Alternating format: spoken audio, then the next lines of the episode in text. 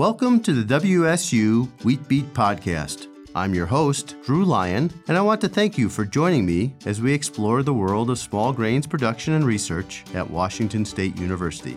In each episode, I speak with researchers from WSU and the USDA ARS to provide you with insights into the latest research on wheat and barley production. If you enjoy the WSU Wheat Beat podcast, do us a favor and subscribe on iTunes or your favorite podcasting app. And leave us a review while you're there so others can find the show too.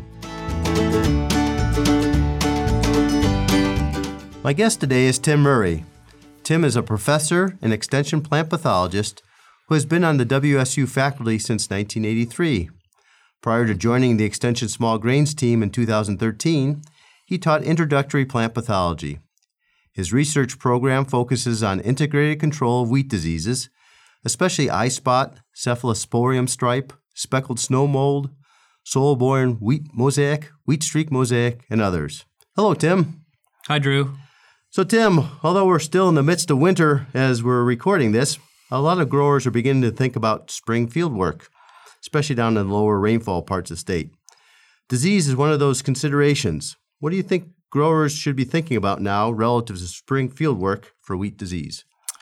Well, one of the things they're probably thinking about most relative to diseases is stripe rust. And we've had several years in a row where stripe rust has been our major disease concern in the spring.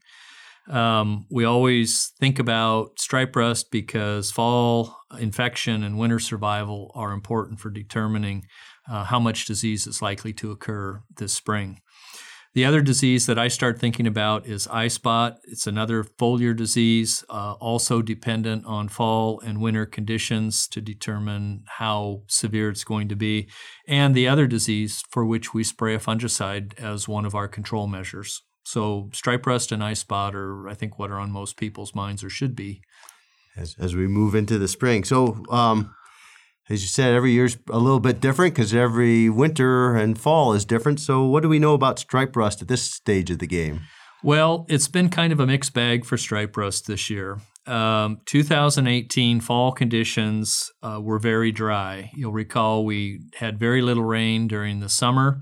Uh, in general, seeding was late, or if seeding was early, there wasn't enough moisture to get the crop up. So emergence was late, and neither of which is of those is favorable for for stripe rust infection.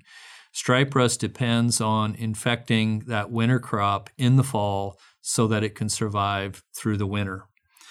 Um, nevertheless, Dr. Chen's group uh, out surveying last fall did find some fields in, in Grant County that had very low amounts of stripe rust, a few pustules in a field, he told me. So that seems to be at the low end of the spectrum, but not unusual for, for this time of the year. What we know about the stripe rust fungus is that uh, survival depends on winter conditions and especially winter temperatures during December, January, and February. So, if temperatures are really cold, 5 degrees Fahrenheit or less, that's going to reduce survival of the rust, but still allow survival of the crop. So far, I think most people realize that our temperatures in, in December and up until now in January have been uh, probably average or above average, and not certainly not cold enough to to affect the survival of the rust.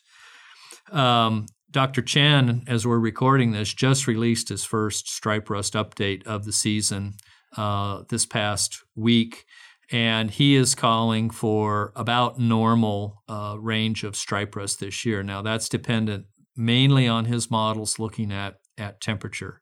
I think because of the dry fall conditions, we're probably looking at something less than what would be uh, normal for for his prediction.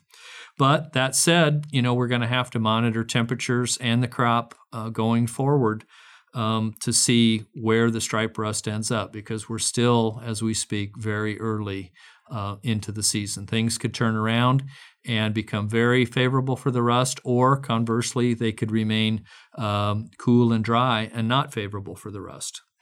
So, given that um, statement, what are there? What kind of recommendations can you make to growers at this point about stripe rust and what they should be doing? Anything out of the normal, or just the, the things you would normally suggest growers do? Well, I think our recommendations are are really the same as as they have been, um, and growers who've listened to us know that uh, we always recommend as the first line of defense planting a disease resistant variety. If you look at the Washington State Crop Improvement Association Seed Buyer's Guide for, for winter or spring crops, try to pick a variety that is rated four or less. That means it's either resistant or moderately resistant, and varieties that, that have that rating uh, should not need fungicide application during the year. Now, it's still early enough with uh, with spring seeding not having taken place yet for growers to think about variety selection for a spring crop. So think first and foremost about that resistant variety. For winter crop, it's obviously too late. Crop's already in the ground. If you've got a variety that is resistant or moderately resistant, good job. You probably are not going to have to worry about spraying fungicide for rust. If you have one that's rated more susceptible than a 4, then our recommendation is always to get out and monitor the crop. Um, get out and look to see if you can find those stripe rust pustules in the crop. And the recommendation is that if you have uh, about uh, 3 to 5% of the plants with actively sporulating pustules, that's the threshold for thinking about fungicide application. And if you reach that threshold, you need to act quickly because the rust can develop very quickly. So it's not, if you see that uh, threshold, uh, don't wait around to make a decision whether you're going to spray fungicide or not.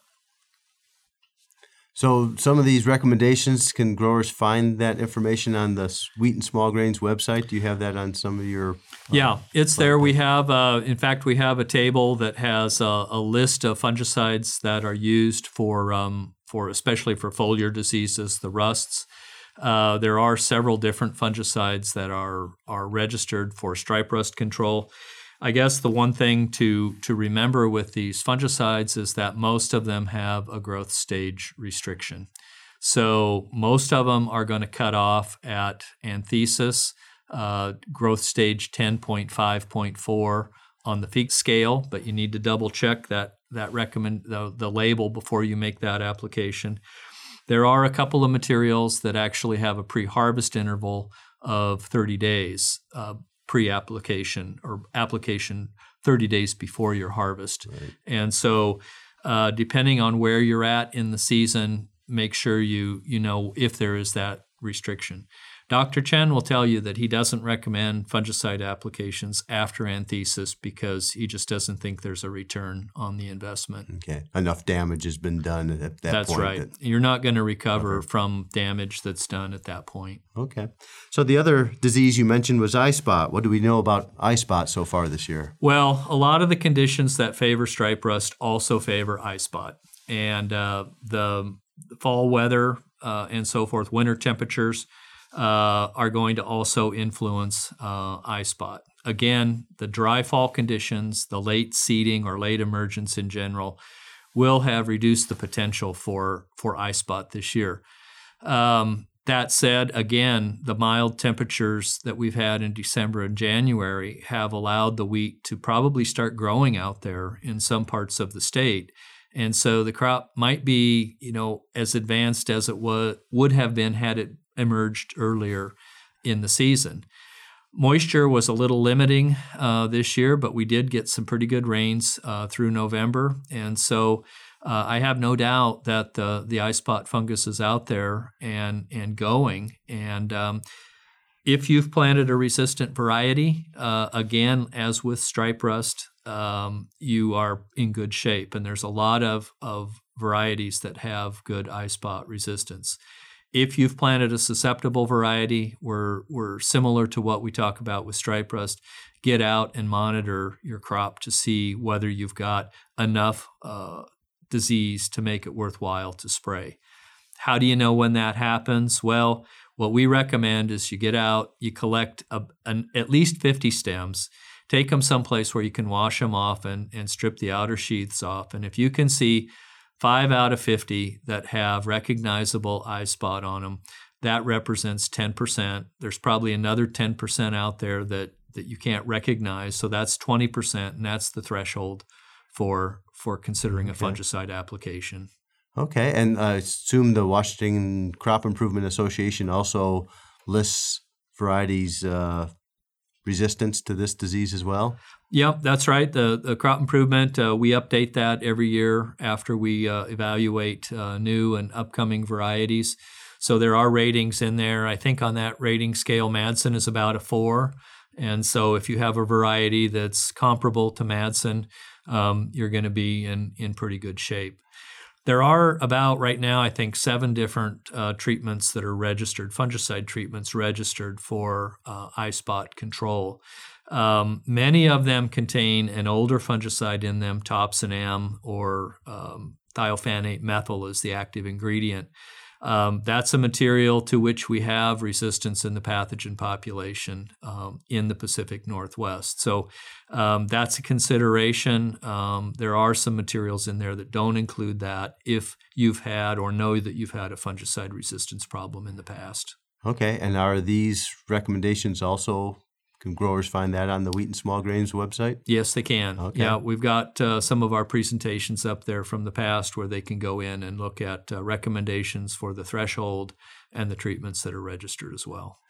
All right, Tim. I, we're very early in the season, but I think it is time to start thinking about it. I'm sure growers are, as they come out of this uh, winter meeting season, their minds are thinking about all the things they have to think about. We appreciate you bringing this to their attention and I'm sure we'll have you on again later this year as some of these things start to develop out there in the field. Okay, great. Thanks, Drew. Thank you, Tim. Thanks for joining us and listening to the WSU Wheat Beat podcast. If you like what you hear, don't forget to subscribe and leave a review on iTunes or your favorite podcasting app. If you have questions or topics you'd like to hear on future episodes, please email me at drew.lyon, that's L Y O N, at wsu.edu. You can find us online at smallgrains.wsu.edu and on Facebook and Twitter at WSU Small Grains. The WSU Wheat Beat podcast is a production of CAHNRS Communications in the College of Agricultural, Human, and Natural Resource Sciences at Washington State University. I'm Drew Lyon. We'll see you next time.